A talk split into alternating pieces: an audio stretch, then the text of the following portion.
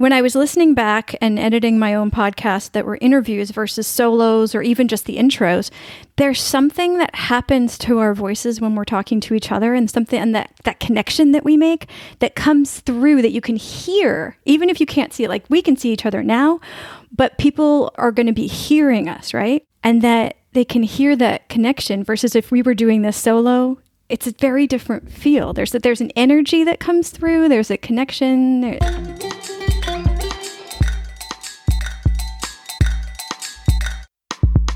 Podcast Junkies, episode 247. Welcome back. I'm your host, Harry Duran. Newcomers to the show. With a name like Podcast Junkies, you can only think of one thing I would be talking about. It's the fascination with podcast, podcast hosts, and all things podcasting. And that's what this show is about. In case you missed last week's episode, Haley Rowe is a business coach and host of Health Coach Nation. Make sure you check that episode out. This week, I get to speak to podcast fanatic and fellow junkie Stephanie Fuccio. She's the host of seven Geopats podcasts that range from topics on reflections to coffee. She's also the founder of Podcast Review Day, better known as Pod Rev Day. It's a group that posts podcast reviews on the 8th of every month in order to recognize the hard work and dedication of podcasters everywhere. Those of you who are active on socials will likely have seen her post.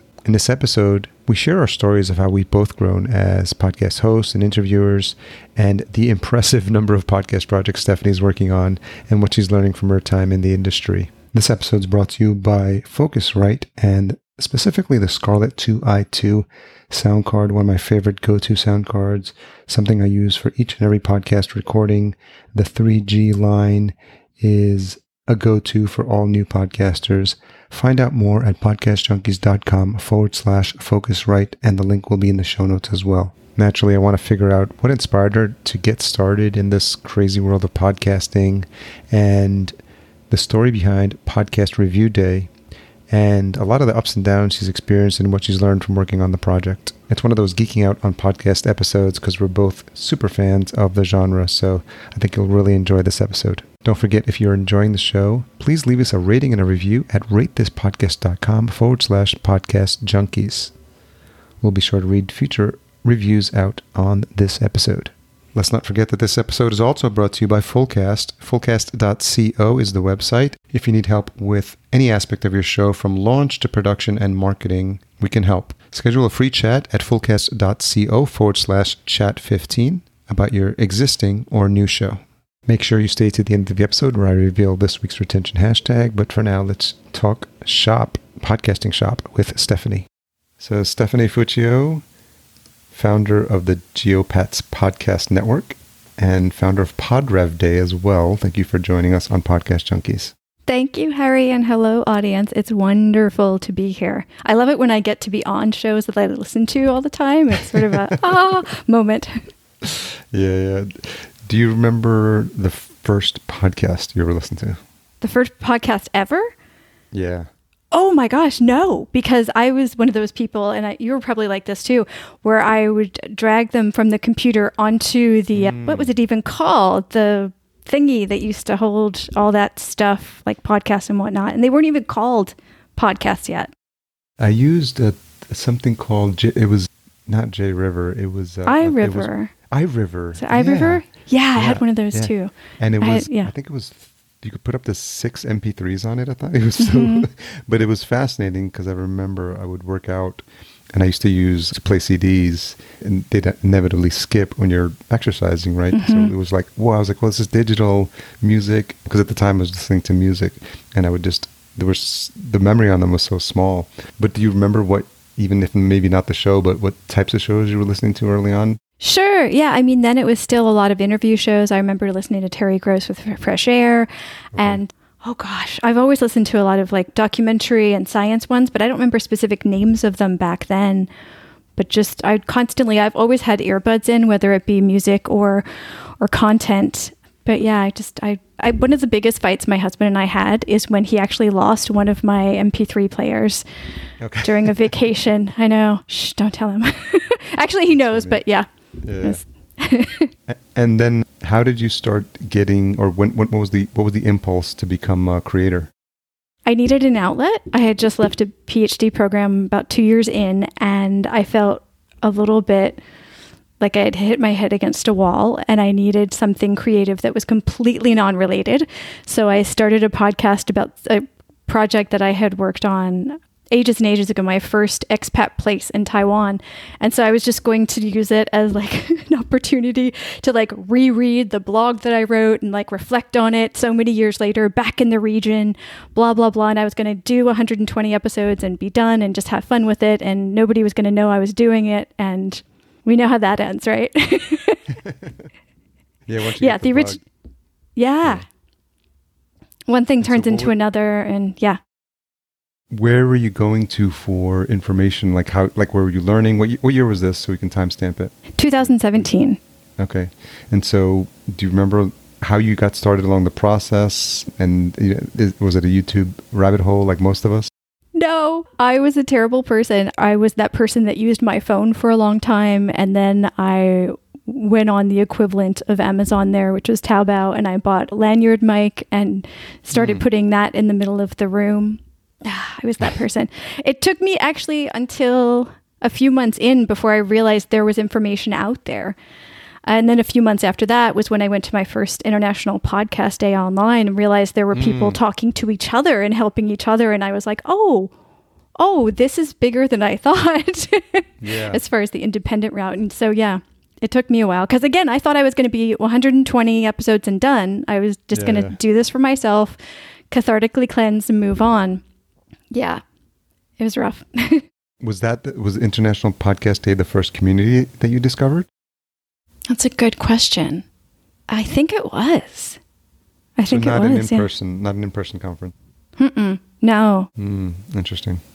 Yeah, because I think a lot of folks that have been on this show, but people that I met at the conferences, because naturally, when you go there and they know that you have a podcast about podcasting, they're like, "Well, I'll I'll be on the show," and then inevitably, like we'd end up at the at the bar and just chatting. And like for me, it's always been the show has always been my opportunity to continue discussions that I started earlier. I'm like, oh, I want to I want to learn more about this person. So it's, it's almost always been a, like a scratch my own itch for the show. So as you started, it was the the first one was the expat show. The first one was the rereading of the blog. So yeah, it was it was an expat, yeah. but it was a solo project. Yeah. Okay. Yeah, and then it slowly developed into different expat shows with different focus uh, foci. I guess is the plural.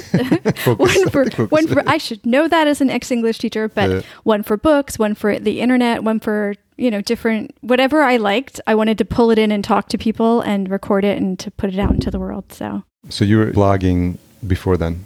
Way before then. Okay. Yeah. Was, and so tell me a little bit about the expat origin story, like a little bit of the background. So, like how you ended up with that as a passion or topic. Uh, it's my life. Um, I always wanted to live in different countries, and yeah. when I graduated, when I graduated college at the ripe old age of thirty, it was the year that the dot com crash happened, and I was mm. set to be an engineering manager.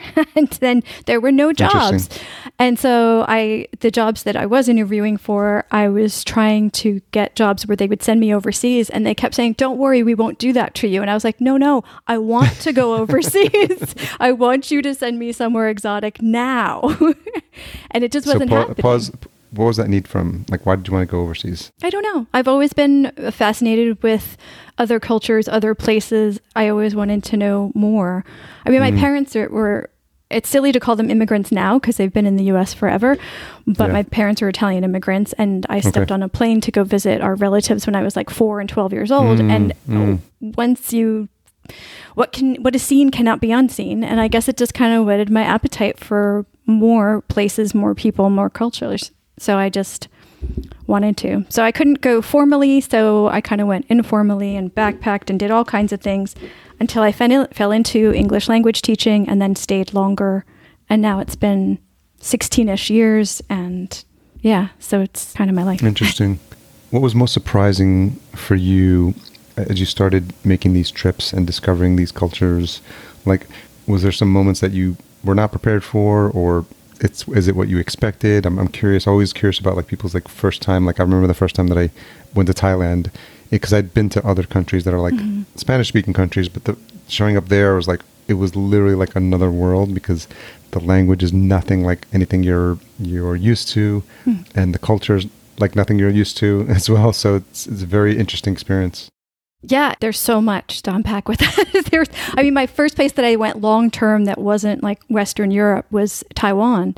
And I knew almost nothing. Honestly, I accepted the job, hung up the phone, and went to a map and was like, okay, I know it's in Asia, but exactly where is it?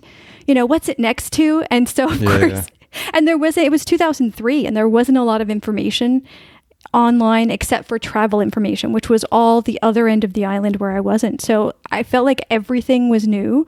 And I'd never been in a place where I couldn't read. I'm a huge reader. And for me, hmm. something is grounded or something something's real when I can read it. And so for looking at traditional Chinese characters, not even Yeah. the simplified, was like, I don't even know where the words are. And so I just couldn't read anything. And it was just, it was very unsettling, but very exciting at the same time. It feels like it forces you to exercise muscles that you know you didn't know you had at your disposal Mm-hmm. because you have to be creative, right? Because you have to you know you're going to be there for a period of time and you have to Mm-hmm. figure out how to survive. Yeah.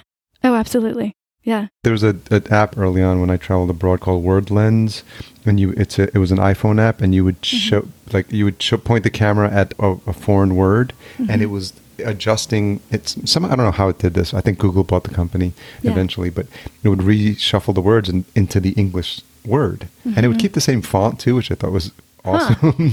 but it was just you know very basic words. But I remember I would go around and test it. I think it was in Yeah. Italy at the time, and it would like translate the word. So I think you you figure out tools like that. We have much more tools now, and I I think there's now a way to Skype or something has a tool where you can listen and it'll mm-hmm. translate as the person is speaking and do the translation. Yeah, I've heard that's like it's now it's like a beta or something like that. Some sort of like ear earbud type Yeah. of device Yeah. which is essentially where we're all headed because that's probably the biggest challenge with cultures is communicating with people who probably you know just as much want to communicate with you as you with them Yeah. No, that's be that would be amazing if that were if that were accurate enough. But but there's Yeah. then, then there's that cultural level that's beyond the words too. That's really hard to Yeah.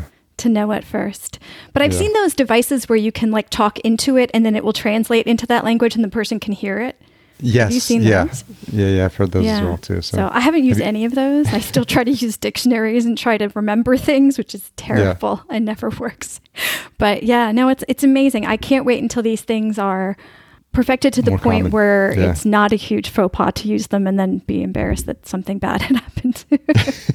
saying the wrong yeah because there's culturally inappropriate words too right yeah, yeah. when did you start to like leverage what you were learning and, and like i'm wondering like like the marriage between like the first podcast and mm-hmm. then obviously every podcaster knows that once you have one podcast everything else seems like an idea for a podcast like i've had probably dozens mm-hmm. since i started my show but you actually did start new shows.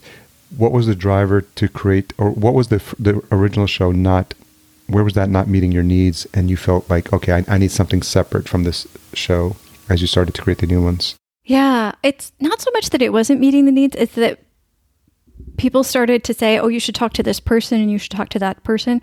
And I was really mm-hmm. resistant doing interviews because that was another or a different microphone. It was I'm not I don't shirk technology. I'm not scared of technology. I just was used to doing it I was working a lot and traveling a lot, and I was used to doing it in my free time or like in the train station or whenever I had a few mm, minutes. Mm. And so I'm like, oh, scheduling and doing all of that. So I was really resistant.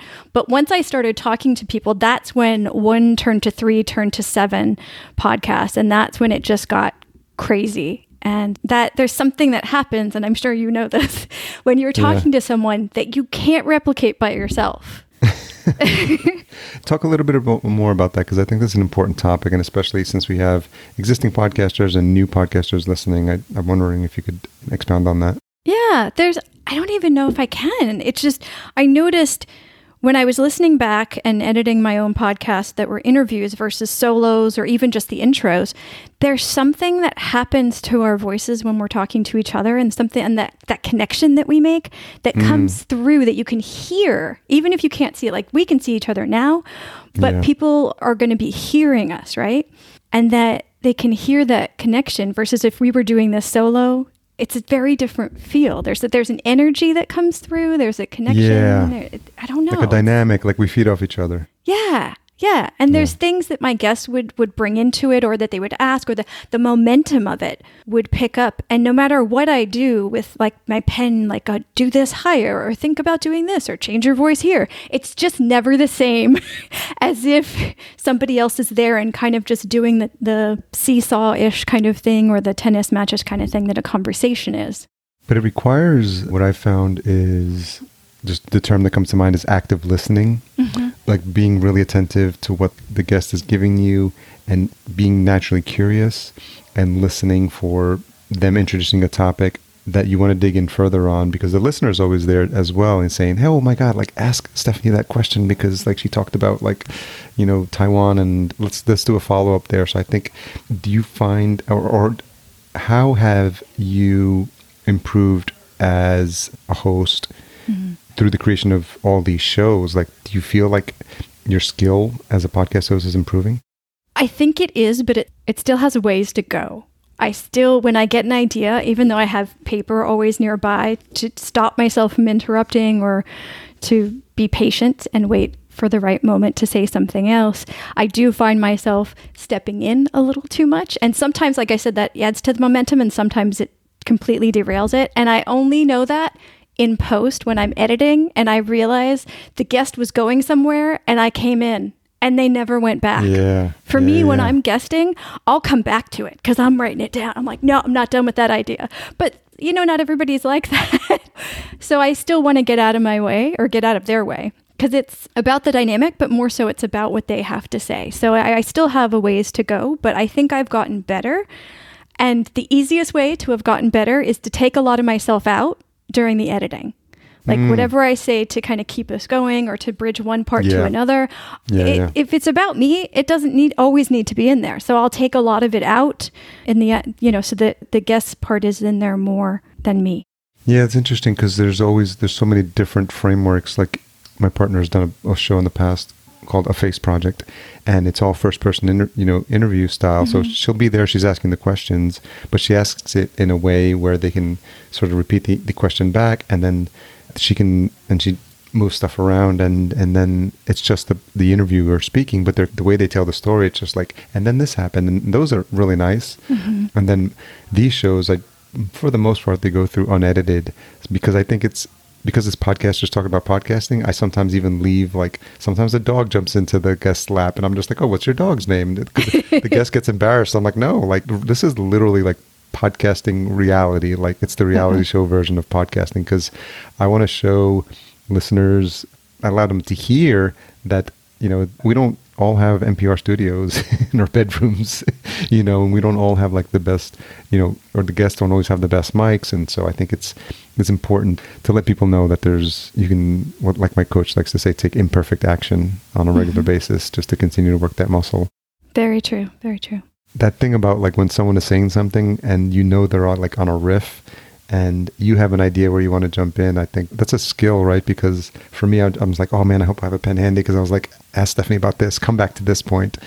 But then you also have to be comfortable realizing that you may not always get every question in. I think I remember famously Marc Maron when he interviewed Barack Obama. Mm-hmm. He did a post. It's a fascinating. He did a post interview with his producer about the Obama interview, which I was like inside baseball, like totally geeking out on. But you know, he says, "Oh, I didn't even ask him this one thing in this town that like we both lived in for a while." So, you know, I think as, as long as we have we're comfortable knowing that we we don't we're not always going to get it right. We just do the best we can in oh, the circumstance. Sure. sure. And I've been studying is probably the wrong word, but I've been very attentively listening to your podcast for a while. I was kind of late into podcast junkies, but when I once I discovered you, the pace and the peacefulness that you do interviews is something I want to get to because I get all kind of like into the conversation and I'll speed up and I'll da da da, and that's when I'll start to jump and talk while the guest is talking. And so when I was listening to your interviews, I was like, oh no, he's like steady the whole time. I really admire that in you. Like, how do oh, you, you, do that?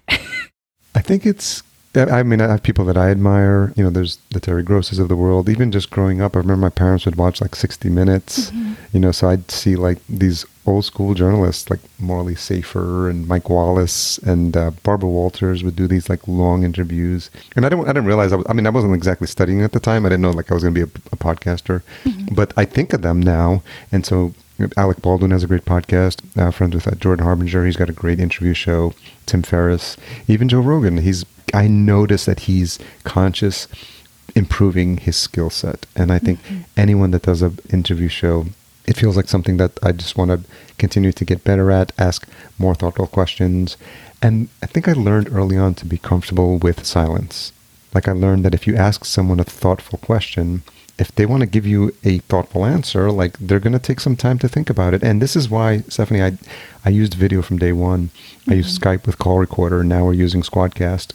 But I wanted that face to face connection. I wanted to see, like, if you were thinking about something, like if it was just audio and I asked mm-hmm. you a mm-hmm. question and you didn't answer for like 10 seconds, I'd be like, yeah, are you still there? Like, like you know, and, and I think feeling that you can sometimes ask someone a personal question and if they choose not to answer it they don't. You can always there's always the magic of post production i think that's the thing too that podcasters forget about and you know and setting that there was a really good tim ferriss episode where he talked about like how he his process for interviews.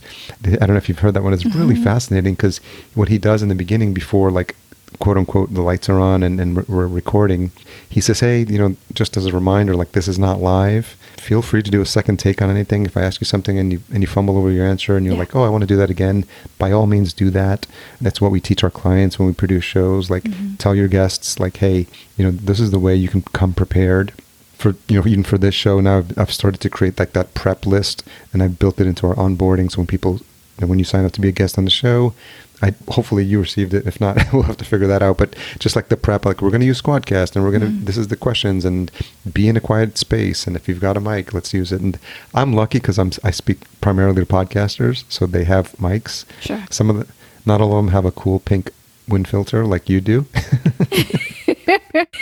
be trusted. That's one of the first editing lessons I learned. Is if you give me an interview with a clicky pen, I will I will hate myself while editing because I will make sounds the whole time. So then I just grabbed the next closest thing, which was this. Okay. So it was just coincidence that I happened to see a pink filter and a pink. Yeah. Complete accident. Yeah. yes. It's really just attentively, and this is, I love pe- give, giving people the, the inside baseball. So as we were talking, the earbuds battery died and I switched over to my headphones. That was a fast, fast switch and you're just you're keeping eye contact the whole time. You're like, yes, okay, this is happening. Yes. so you're talking like I can't hear anymore. So it's just the things. That's too funny. So I tell my guests at the beginning of the interview, before we even hit record, I, you know, I'm like, look, anything can be taken out we can take out part of it, the whole thing. Even if when we hang up and you go, oh, that entire part where I talked about this, just email me and I'll take it out. It, it's always a, at least a few weeks before anything comes out. I'm not super fast in turnaround. So I'm like, look, anything that we say can be left between us or it can be out in the world. It's completely your choice. And then if I go really sensitive, where if I start to see the connection growing and I get curious and I ask a question, I'll say it again. I'll say, look, you don't have to answer this, but I want to know this. And I, I, we can turn it off for a few minutes or I can just delete it later, but I need to know this thing that you just said. so, yeah, I never want to put stuff out mm. into the world that somebody might be embarrassed to have out there. That's an interesting tip or tactic, whatever you want to call it. This, this saying, hey, probably not not going to leave this in and we can choose to leave it out. But there's something about giving people that the ability to opt out of it and to share something that may you know be maybe personal and I think nine times out of ten they'll be like, you know what, just leave it in there. But I think they just needed to know that there was an opportunity or, or an option for them to like decide whether or not they wanted to say it. That gives them the freedom and the flexibility to to be open. And then, as is the case with like a lot of tough topics, when you say it out loud, it doesn't. It, you realize it's sort of like loses or diminishes the the sensitivity around it. And you're like, you know what? Now that I've said it out loud, you know, it's not that big of a deal. Go ahead, you know, leave it in. So I, I think that's an interesting approach. Yeah, yeah. Well, and again, I'm I'm like 99% curiosity and 1% podcaster. So I'd rather know something and, and have that conversation with someone than just have it to record and put out to the world. Like a lot of my guests actually turn into my friends and my community. So I don't ever want to offend them or disrespect yeah, them, yeah. but I am curious about them, which is why they're there. So I want to know things. I, what I've been saying recently is that when I my energy when I come into a conversation and my goal with my guests is to create an experience so that me and the guest will be friends for the rest of our lives. Right. And you know, I've had 240 interviews on the show so far and not there's people that I've spoken to and then after the podcast we just don't talk anymore but that's what it is but there's something different about coming in with that energy even if because it, it, feels like it, it imbues the conversation with a sense of intimacy that like I want to create a safe space. I want you you feel comfortable that you're sharing a story with my audience. And then it doesn't cost you anything more to bring that intention to, the conversation because it's still the same hour. Mm-hmm. We're still gonna, we're still going to wrap up at, at, the time we said. But I think there's just something about the intention that I've found when I've started to do that and talk about that. Yeah, no, it's true. It's true. It's weird because some people were like, "Well, why did you start like the, for example, the language podcast, GeoPets Language?" And I'm like, I was teaching English overseas for so long, and I grew up with different languages around me. So I just say, look, I've had language conversations. I have sat in bars and cafes and geeked out about different word order and bizarre vocabulary overlaps for years and never recorded it. And then finally one day realized I could and went, hold on, there are people I need to contact who need to be on here. so these are conversations, a lot of them, like the books, the coffee, yeah. the, all these things, these are things that have been intricate parts of my life for a long time. So when I hit people that like to talk about them, there's a connection because there that's a topic that's that's really important to both of us. So yeah, there's that thing that happens, that magic. Do you find that for some people it's the 1st mm-hmm. time they get to, uh, talk about the topic? Yeah.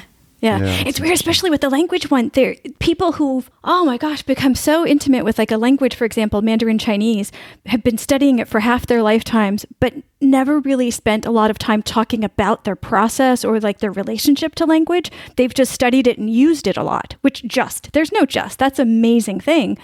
But so like a few minutes into the conversation, they're just, you could tell they're relaxed and there's all these things yeah, that yeah. they've never actually said or shared about the process and their experience with it that just comes flowing out. And I'm like, ah, oh, there's that, there's that stuff that's amazing. yeah. yeah, it's it's fun. It's a fun medium. I can't believe I didn't start sooner. That's what everyone says. Like the best time to start a podcast is yesterday. The second best time is today. So yeah, yeah. I think I. I mean, I always assume there's going to be new listeners. When I I learned this early on from someone. I don't know. It's one of the coaches taught me to always roll out the welcome mat. So whether it's episode two or episode two hundred, I'm like, "Welcome to Podcast Junkies in case you're new to the show, this is the one where I get to speak to some of the most amazing podcasters or podcast personalities in the podosphere. So it's always that opportunity because sometimes people, you know, you may send this episode to someone who's doesn't know like the background for you and be like, oh, if you want to learn more about me, go listen to my go listen to my episode with Harry, which is great and so these all these little things that you do to try to improve the experience for listeners and make them feel welcome mm-hmm. i always mm-hmm. say you know it's we tend to repeat a lot stuff so re- repeat listeners hear the same things on our shows our super fans but i always say there's three people in a conversation the, the guest the host and the listener and just remembering that it's you the listener that's listening to steph and i talk and geek out on podcasting can you just list out the names of the individual podcasts just so the listener can, can understand? Can I use and and, cheat and then I, am I'm curious about like yeah yeah of course yeah yeah and because and then just maybe a little bit of the reasoning why because I think there would be people about curious to say you know why couldn't you do it in one so. oh, and it it was in one for a while, sort of. Okay, so the two most active ones are Geopats Podcasting, where I talk to podcasters around the world, and Geopats Language, where I talk to people about their relationship with language. Then there's Geopats Coffee because I'm a fool for caffeine. And these are all global. I try to talk to people from as many different places as possible. Geopats Books, Geopats Online, which is now defunct, but was mm-hmm. where we were digging into when people moved, did they change their online habits? The answer was yes, so we stopped. Uh, Geopats Reflections, where we dig into something they created their first year in a new place. And okay. Pod NaPodPoMo, which is National Podcast Posting Month, only active during November. This is my second time doing it. So those are the seven right now. Who started Nap? Nap what is it? Uh, NaPodPoMo. No, it's super hard the first 20 times. Yeah. Jennifer Navarrete actually started it, I think, 12 or 13 years ago. It's pretty old.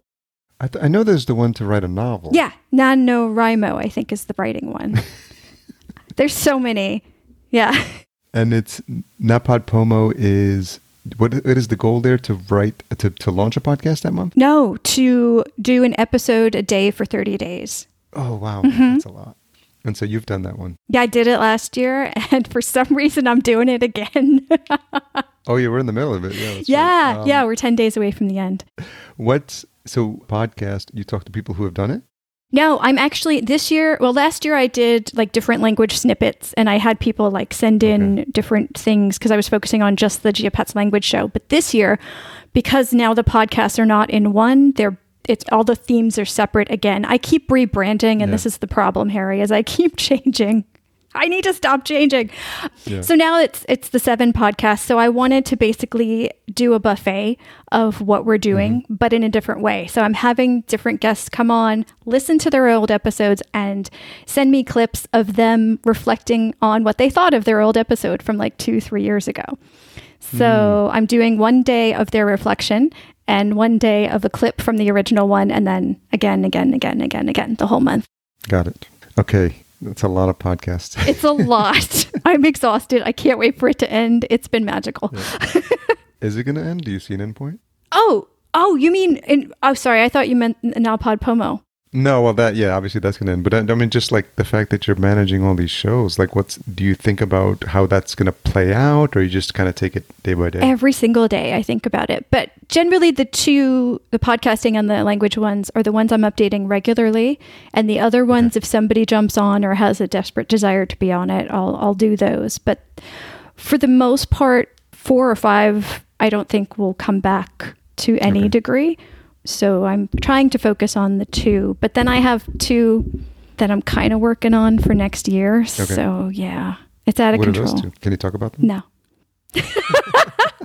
I keep referring to one of them as the secret project on NaPodPoMo because I I Okay. usually reveal too soon, and I'm like, fine, I'm gonna have a secret for once.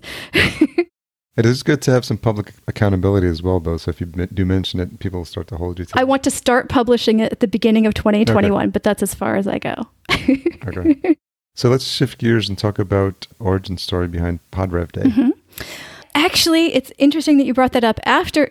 That probably wasn't a coincidence that you brought that up after NaPodPoMo, was it? It feels like there's a connection. There is, yeah, yeah, yeah. So after NaPodPoMo, I at the end, the last day, I actually interviewed Jennifer Navarrete, who started it, and as I was editing it, I realized how whiny I was about nobody reviews my podcast. Why isn't anybody reviewing my podcast? And I realized I'm not reviewing other people's podcasts that I adore and that literally will mm-hmm, change my mm-hmm. life on in incremental bits throughout the week. Yeah.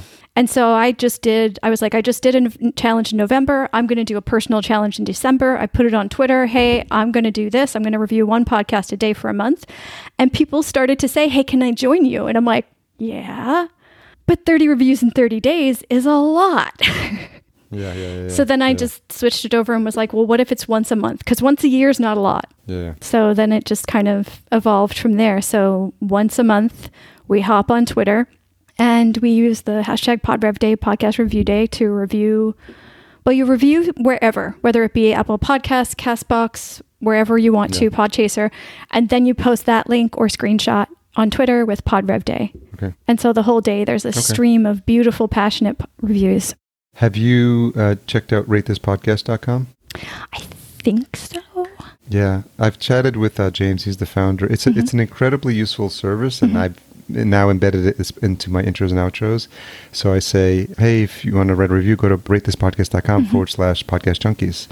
And what he's done is just a beautiful, like, easy interface that shows you like where to click on an app. He's got Apple in there. He's got Stitcher. He's got Podchaser. So he's got all, the, the major ones Mm-hmm. there, and it's a nice one place to send people link. That's it's been extremely helpful. And then I read them out on the the show occasionally as well. I have for that. Yeah. Do you write them on rate this podcast, or you write them in the other places? No, and then, okay. you write them in the other places, but he just kind of gives you because you know how it's hard to tell people to rate when you tell new people Mm-hmm. to podcasting. Rate my show. They're like, where do I do it? How do I do it? What do I do? I need iTunes. Do I need Apple Podcasts. Like, what, what do I click on it? Like, it's just like a lot of things that we as podcasters take for granted, and sometimes people want to help. Like, but when you know they, they inevitably go in there, or an older demographic is just like struggling. So it's a pretty neat service that he created just to guide people through the process. Nice, Nice, nice, nice. Well, being outside the US and being in some places where Apple products aren't as prevalent and Android Yeah. rules, I've veered more towards device agnostic sites like Podchaser and things like that, where I'm like, just go here. You just need a computer or a phone, and you don't even need to think about what device you're using. Because I still hear people say, go rate us on Apple Podcasts. And I'm like, yeah, but half your audience might not be on an Apple product and you've just Mm-hmm. Yeah. lost them. Even if they really love what you're doing, they can't. I think didn't I see something that there was Apple was creating apps for the Android devices? They rumored like on that last year, but I don't I haven't seen anything. it would be smart. I mean, they should just try to be platform agnostic, and they're losing. I mean, everyone, most podcasters know that the majority of your downloads will come from Apple and iOS devices, Mm-hmm. but then now there's Spotify, where people can listen. Usually a close second, and then typically like Overcast or one of the major apps. I think as well. yeah. What have you learned? What has been beneficial? You know, maybe it's just dis- discovering shows, or just kind of because you have to go, you have to have a way or a system for how you're gonna like what shows to review, and and like so there must be. I'm wondering if that's forced you to like dis- allow you to discover new shows, or hmm. just having a way to say, oh, Pod Rev Day is coming up, and these are a couple shows that I want to keep in mind. So I'm wondering how what habits that's built for you. Yeah.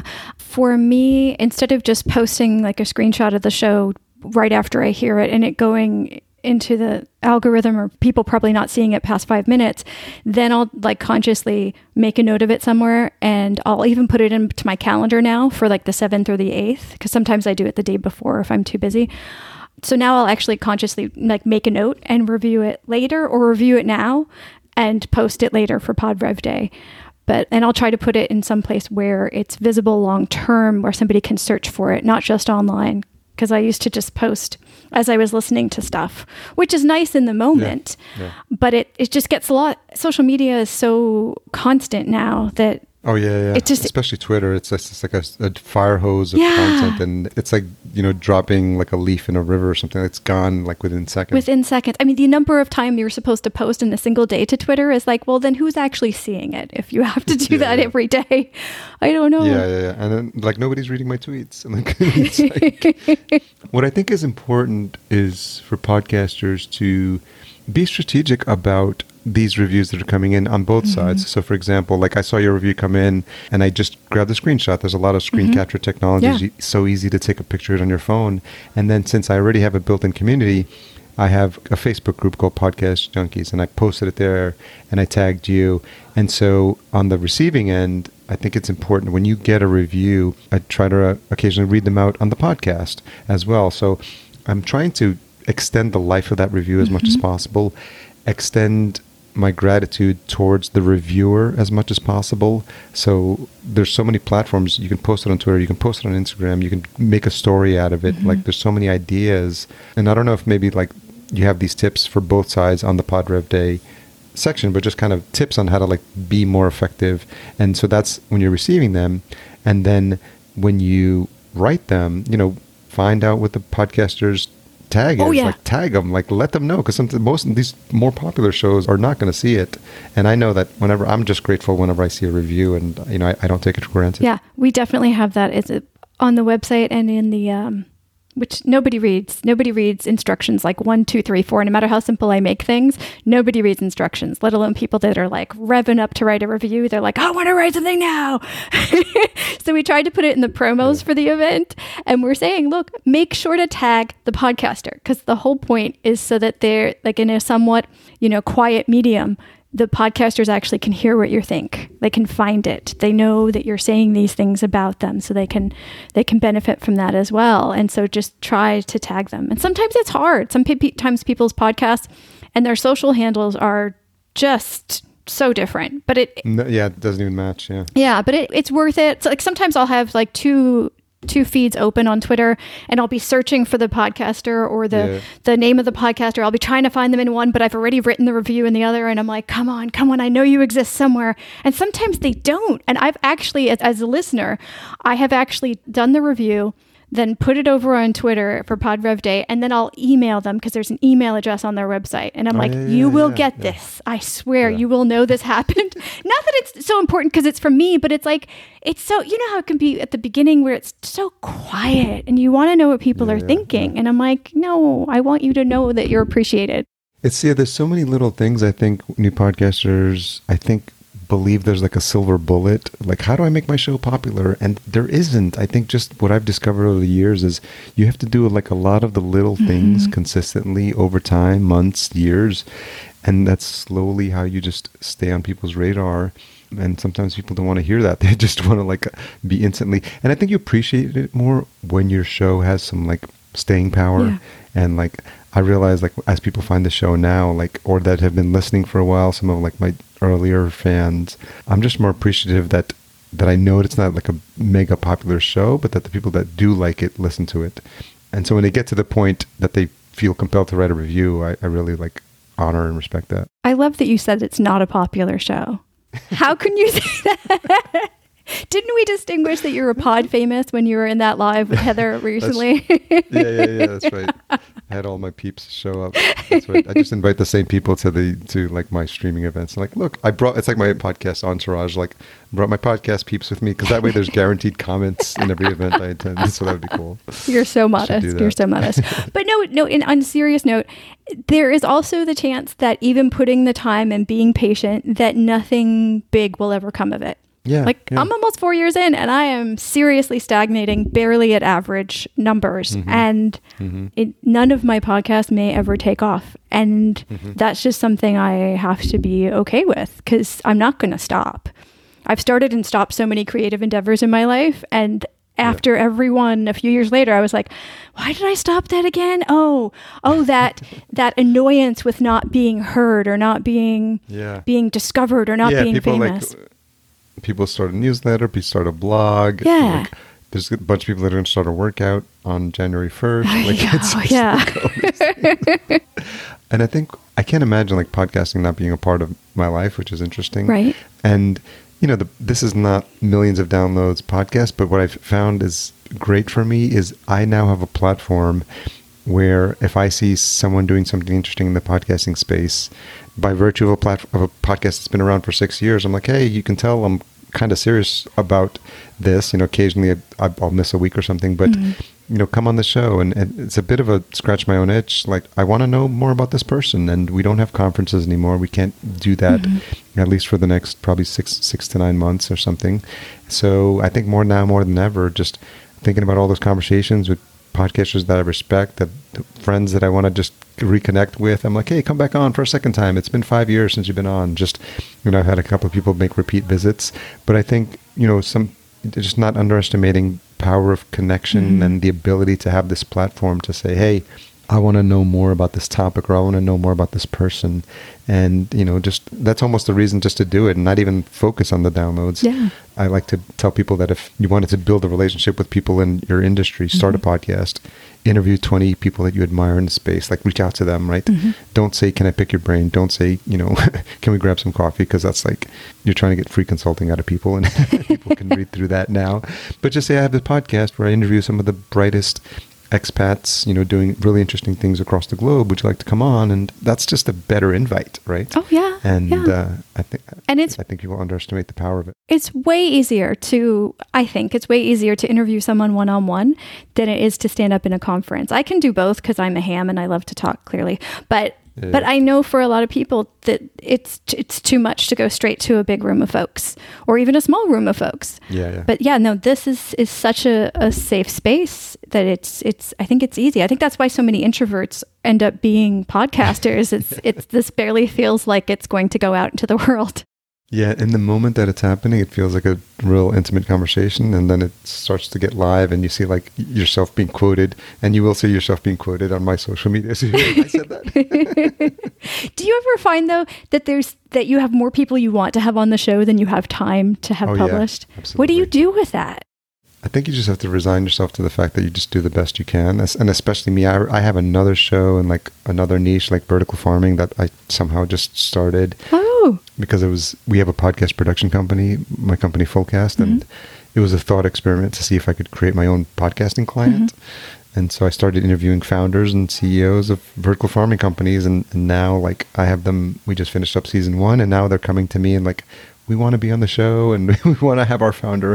And I was like, oh, I didn't expect that. And I got a sponsor for like season one, like before I even launched. What is vertical So farming? Basically they could be container for like container shipping Mm-hmm. containers. You can convert into like these like some of them are robotics like the bigger companies. Mm-hmm. there's companies like plenty bowery farms aero farms. Initially started with leafy greens produced at scale in a controlled environment. It's all sealed so there's no pesticides because there's no bugs. And they can control the water the temperature the wind the climate as a whole. And you have more frequent growing cycles because if you're just outside you can maybe get 2 crops in a year right? In some of these environments you can do it seven times because as soon as it's ready you just plant the new Wow. one it uses hydroponics aeroponics. It's fascinating. And especially the, the timeliness of it now with what's happening with covid mm-hmm. and people realizing like these food deserts in these you know low to moderate income neighborhoods where people don't have immediate access to fresh food it's been top of mind. So the timeliness was pretty wild how it all started to happen. So that's been a, an exciting fun project but it's just something that was like i want to learn more about an industry so Yeah. i'm going to start a podcast Yep. and go straight to the top. Like i went started reaching out to founders and then once you get those first founders mm-hmm. in you start to reach out to other people and they see the, the guest list. They're like oh okay yeah i'll come on. And now like this for season two i'm basically going to be speaking to like people at the biggest companies in the world like plenty aero farms bowery farms like they're going to come on and speak to me while i sit here in my in my office in minneapolis talk about vertical farming It's amazing. that's the power of podcasting It really is. When you mention to someone, hey, I have a podcast about blah, as soon as you say podcast now, there's this, oh, oh, yes, I would like Yeah. to be on a microphone. Yeah. Yes, please. yeah there's a certain charm to it. And it's the beauty of you control like you're the radio station manager you're the market you're also the marketing guy you're also the sales mm-hmm. guy you're also the the social media person Yep. you're the editor you're the producer you're the engineer so you got to do it all in the beginning but it's it's a fun fun project yeah and i definitely see myself doing it and it allows me to have like conversations like this where in the world are you actually because i don't think I'm. It is the question that always comes up. I'm in Tirana, Albania, which should I describe that? Tur- yeah toronto Tirana. T T. I'm saying it wrong. It should be a soft R in the back of the mouth, but I can't do it yet. You know the boot, Italy's boot, right? Yeah, So if you go to the heel and then you go across Okay. the water, which I think is the Adriatic Sea, but I keep forgetting to look it up Okay. again. You go across the water and then you go inland half an hour. That's where I am. Nice. That's fascinating. That sounds fun. Maybe you can send us a, a photo and we'll, we'll put it in the show notes. I have an entire Instagram account for the city now because I can't stop taking pictures. It's crazy pretty. I imagine it must be beautiful there. It's been, what a great time to be isolated in a beautiful part of the world. I, I, How's the weather there? it's about 70 every day. Oh, that's nice. I, it'll probably go down to 60 maybe eventually, but it's Oh. it's got a really nice climate. Yeah. Definitely not that here. It's Yeah. kind of a COVID accident to be here, to be quite honest. It's not retreat or a planned thing, but I'm really glad it was here. These are reasons we had to leave Germany, and it was a choice between Albania and the US. And I didn't want to fly super far, and the US isn't easy to come in and out of unless you plan on staying there long term. And so, yeah, I don't know. It was kind of an accident, but a kind of a nice accident to end up here. Happy accident. A couple questions as we wrap up. What's something you've changed your mind about recently? Oh, I forgot about this one. I was focused on the other one. I have two answers for the other question, but I wasn't thinking about this one. What have I changed my mind about Uh. recently? Probably pasta.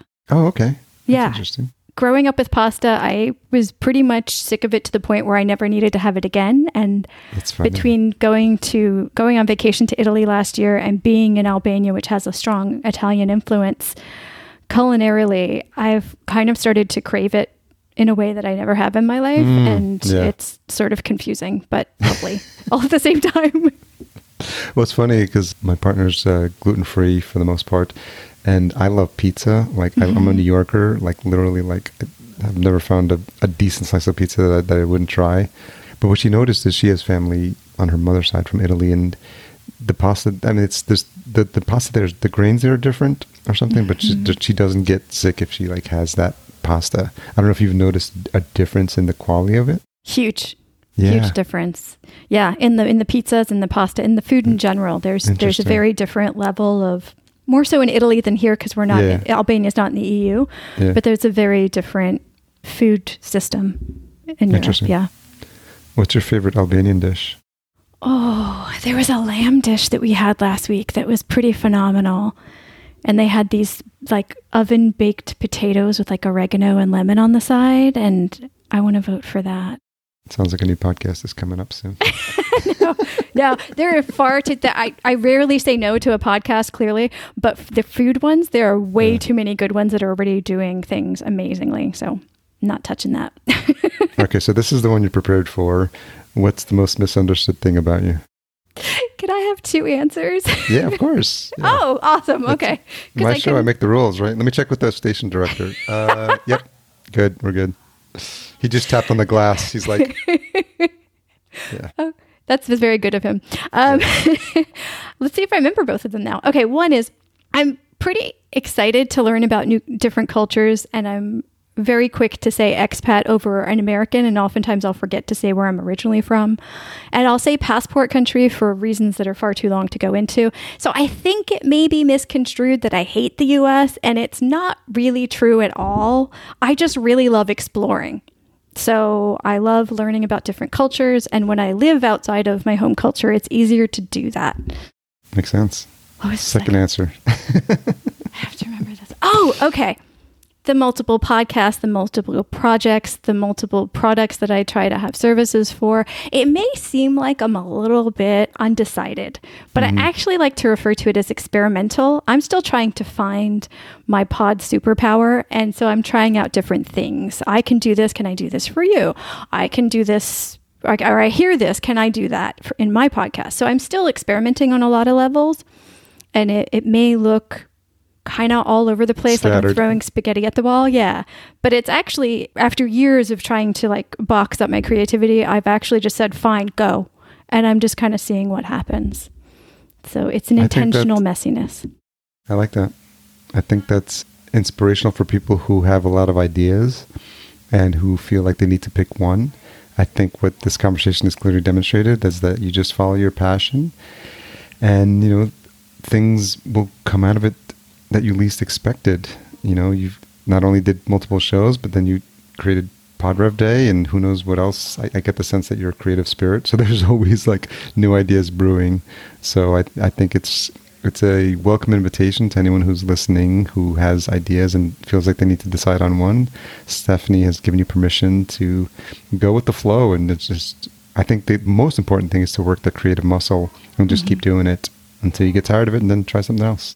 yeah definitely Thank you so much, Stephanie, for Thank this you. wide-ranging conversation. I'm glad we we've been kind of connecting online a lot, and so I was excited to finally get to talk because I feel like that's the best part of this podcast, where I get to have those conversations with people that sometimes I only connect with digitally. So I appreciate you, you know, making the time work and then sharing your story, this, your story with our, my audience. thank you this was a lot of fun Where's the best place for folks to learn more about you, connect with you, and and uh, track and follow you on all these projects you're working on? I know. I'm going to have to do a little bit of spelling Yeah. here because my last name trips people up. But my my social media handle, my website, and my email address all start with the same thing. It's Steph Fuccio, S T E P H F U C C I O. Okay. And so we'll have links to all the shows and, and the and websites in the show notes, and so people can connect with you. And highly encourage people to take part in next month's, every month's Yay. Pod Rev Day, On the 8th of every month. 8th of every month. I had Thanks again, Steph. Thank you. Thanks again to Stephanie for coming on the show. Always, always happy to have these conversations that I otherwise wouldn't have been able to have because normally these would happen at a podcasting conference. And so for now, as we kick off uh, 2021, that's not happening in the foreseeable future. So I'm glad I get the opportunity to chat with my podcasting peeps. Full show notes at podcastjunkies.com forward slash 247.